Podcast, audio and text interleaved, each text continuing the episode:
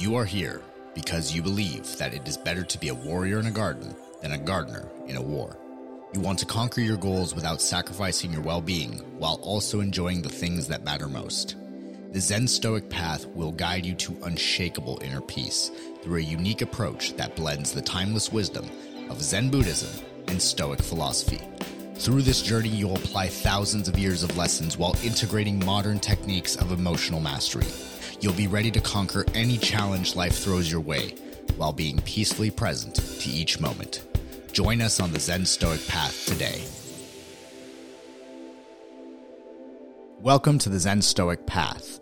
In this episode, we're going to be answering the question, what is Zen Stoicism?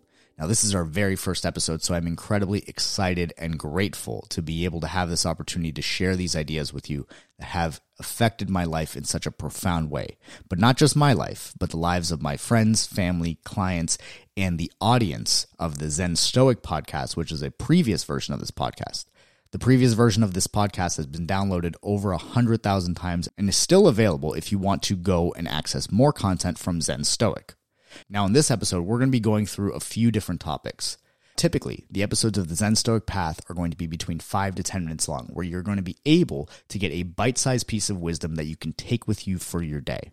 But for this week, our episodes are going to be slightly longer, as in today's episode, we're going to be going through what Zen Stoicism is, how this podcast works, what the difference between Zen and Stoicism is, and how they come together to create Zen Stoicism. We're also going to be going into how I use Zen Stoicism to prevent myself from having a rock bottom in twenty twenty. There were a lot of events that happened in twenty twenty, which I'll be going through later in this episode, that could have left me in absolute shambles. But thanks to Zen Stoicism and the philosophy that it is, I was able to pull myself out of it and not just bear or tolerate the challenging and difficult times, but also be able to experience them with peace, gratitude, and be able to thrive through them as I went through the inevitable storms that life had brought my way. Our episodes will be released on a daily basis. Each day is going to have a different topic or theme. Each day will have a different style. So Mondays are going to be story days where we go into a Zen or Stoic story, or a story that has nothing to do with Zen or Stoicism, but is aligned with the principles that we discuss on this podcast that will allow you to carry that wisdom for your day. Tuesdays is going to be a Zen or Stoic lesson. So we'll either be going through a quote or a specific concept that comes from either one of those philosophies. Wednesdays, we're going to be going through common pain points and things that we all experience and how to solve them using Zen Stoicism. Thursdays are going to be our Q and A days where we will take questions in and answer them on the podcast. Now, if you follow me on Instagram at Victor Pierantoni, you'll be able to see how I use my dog, Poe, who I call Zen Master Poe, as the prompt for the questions that we ask on this podcast. So we have a hashtag called Poe Wants to Know, and Poe is the true Zen master. He is the true brains behind the operation of Zen Stoicism, and I am simply his humble translator. He is an adorable dog who is super Zen, and you can ask him your questions each and every week, and they'll be answered on the Thursday Q and A. Fridays are going to be an interview or a conversation. It could be an interview with an expert, somebody who is well-versed in Zen or Stoicism or both, or it might just be a conversation with a cool person who lives a lifestyle that is aligned with Zen Stoicism. So you'll be able to hear from multiple different people and different approaches on how they live their life, how they create their own sense of unshakable inner peace. So let's get into our first question. Let's first define, what is Zen? Well, Zen is a really interesting concept because Zen is not a philosophy. Zen is actually more about experience, whereas Stoicism is about logic. And to define Zen is to understand that as an experience, it cannot necessarily be captured into words. It's all about the present moment. It's all about being here and now. Typically in Zen, this is achieved through something called zazen, which is seated meditation. But one of the ways I love to define Zen is actually from a specific quote from Alan Watts in his book, The Way of Zen, where he writes, "People feel like puppets and victims of their experience because they separate themselves from the mind. They think that they did not ask to be born, as if the nature of the mind and body was thrust upon them involuntarily, to be operating such a sensitive organism by alternating pleasure and pain. Zen asks us to find out who it is that has the mind and who it was to not ask to be born. There is no myself. The prevalent sensation of oneself as a separate ego enclosed in a bag of skin is a hallucination, which accords neither with Western science nor with the experimental philosophy religions of the East. I have no other self than the totality of things in which I am aware. Zen's style of action is to enter everything wholeheartedly and freely, without having to keep an eye on itself. The perfection of Zen is to be perfectly and simply human. The difference of the adept in Zen from the ordinary person is that the latter are in one way or another at odds with their own humanity and attempting to be angels or demons. Alan Watts, The Way of Zen. So that was a lot.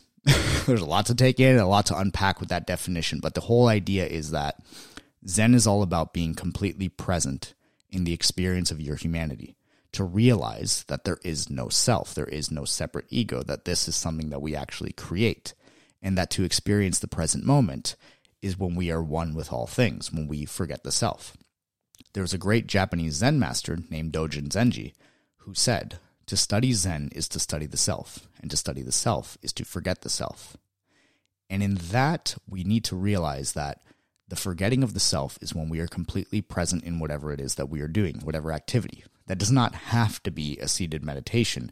It can be any activity, although typically, Zen is practiced using meditation as a primary exercise. Now, some of the drawbacks of Zen are pretty interesting because I'd say one of the first ones is that it's not super practical, at least compared to Stoicism, it's not very practical. But Zen is extremely meditation-oriented and philosophical thinking is not at the core of it, so it's hard to grasp onto, and this is where it starts to lose practicality and actionability. A lot of practitioners and teachers of Zen believe that without daily meditation, there is no authentic Zen practice, that it is in, in essence pointless. And in one of Mark Manson's articles, Why I'm Not a Stoic, he actually talks about the similarities and differences between Zen and Stoicism. And in that, when he's talking about, and and when he's talking about some of the drawbacks of Zen, Zen in essence sees meditation and seeking enlightenment as the primary directive. So if you're doing anything other than sitting and meditating, whatever it is, is pointless. So one of the drawbacks is that it becomes difficult to find meaning in everyday life that most of us are a part of. And if you're listening to this podcast, then you're part of that world. The whole idea when it comes to Buddhism, generally speaking, is that the root of all suffering is attachment. This is one of the Four Noble Truths of Buddhism. And when we think about when we think about the root of suffering being attachment, many practitioners take this very literally and attempt to become unattached to everything. And what is taught in Zen is that trying to become unattached to everything is an attachment in and of itself. So to pursue this ideal to its logical conclusion actually doesn't work because there's an attachment created nonetheless. So Zen is very interesting in the sense that it's very experiential. It's very, it ebbs and it flows. It's not about being completely unattached or following a doctrine or philosophy to a T, but it's more about the experience. And one example in Zazen seated meditation, there is a focus on the rhythm of the breath, the inhale and the exhale. And in Zen, when one meditates, the idea is to reach a state of enlightenment or nirvana. And nirvana translated means to exhale. So this whole exercise of breathing in and breathing out, the inhale is the attachment, the desire, the grabbing onto. If you hold your breath and you stop breathing, eventually you'll die. So the whole idea of this is that you do not hold onto things. You do not attach to things for so long. That attachment will happen. Suffering will happen. But you can always let it go in the exhale. So that's Zen in a nutshell. Now let's talk about Stoicism. Now, Stoicism is a philosophy from ancient Greece, and without getting too much into the history of this, I'll go into how it was created. Stoicism was created by a man named Zeno, and Zeno was a traveling merchant, and one day, Zeno experienced a shipwreck in a storm. He ended up getting to Athens and began to study philosophy.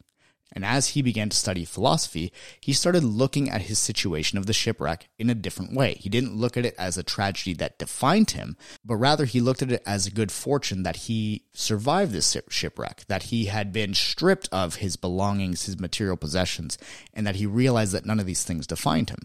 So Stoicism was born out of these, this idea of turning obstacles into triumph or opportunity. And Zeno began to teach this philosophy on what was called the Stoa. Now, one of the most important things in Stoicism was actually created by the philosopher Epictetus, who Epictetus was a slave for most of his life, and he created something called the dichotomy of control, where he said, the chief task is simply this, to identify and separate matters so that I can say clearly to myself which are externals not under my control and which have to do with the choices I actually control. Where then do I look for good and evil? Not to uncontrollable externals, but within myself to the choices that are my own. Epictetus. The basic idea of this is to focus on what you can control and discard everything that you cannot control. And this is where Stoicism falls. Now, in order to define Stoicism, one of the one of the most prominent Stoic writers of our time is Ryan Holiday. And Ryan Holiday, one of the most prominent Stoic authors of our time, actually goes into this in a YouTube video where he says Stoicism explained in three minutes. And he doesn't get into the history of Stoicism or necessarily how it came to be, but he brings it down to the four virtues of Stoicism. Because Stoicism ultimately is about serving the community, serving humanity, and living a virtuous life.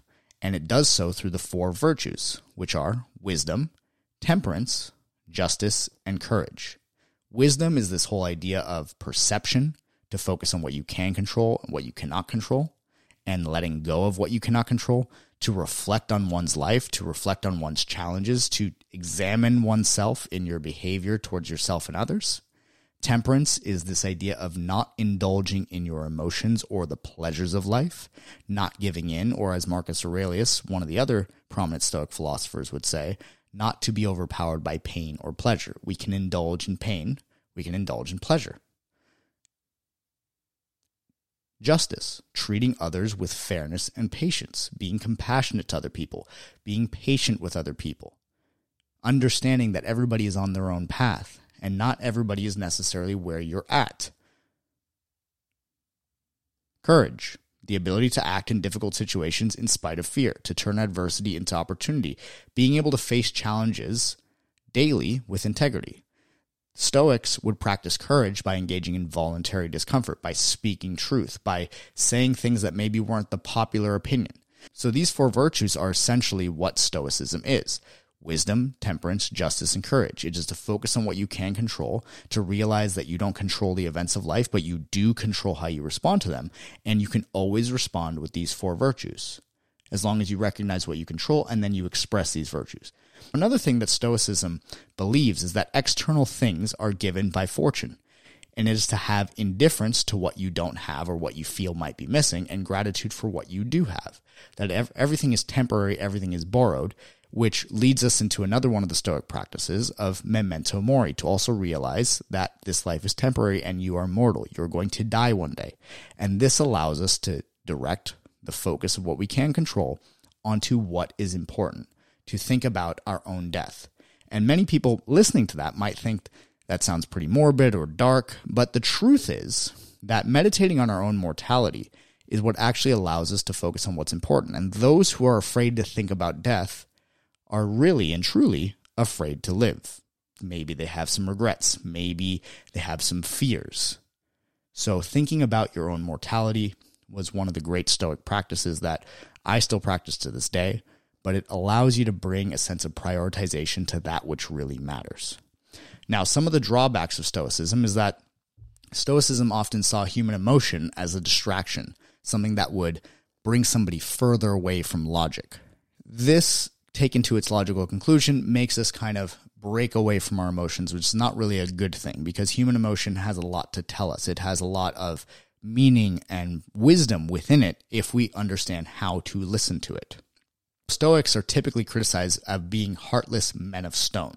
The other thing is that in Stoicism, they practice something called apatheia. So the definition of apathy today is not necessarily a good thing. It's this lazy indifference. But the way the Stoics practice it was apathy to external harm, or not having much of an opinion on external events.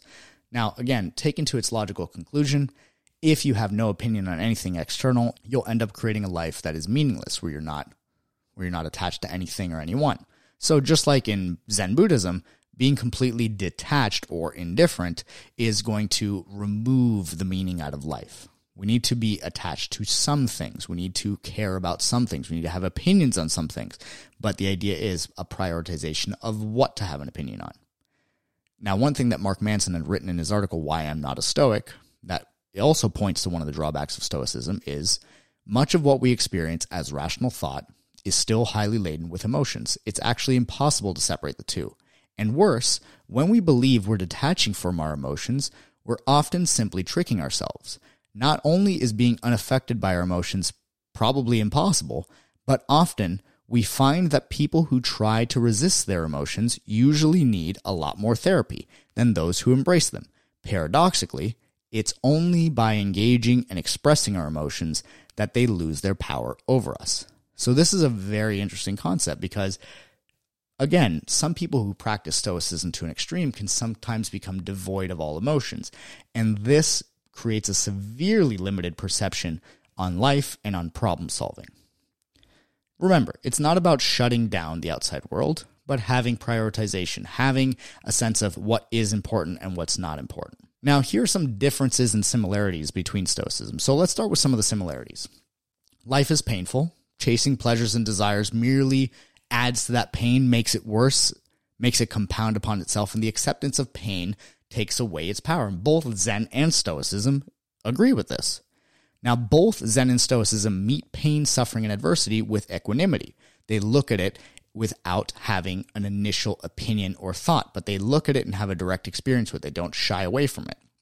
Both see the time as now and acknowledge the present as being most important to take action or to simply live in, and they acknowledge the temporary nature of life. Now, Stoicism fights the ego, whereas Zen believes the ego is an illusion, so they practice non-self or no-self, whereas the ego does not exist.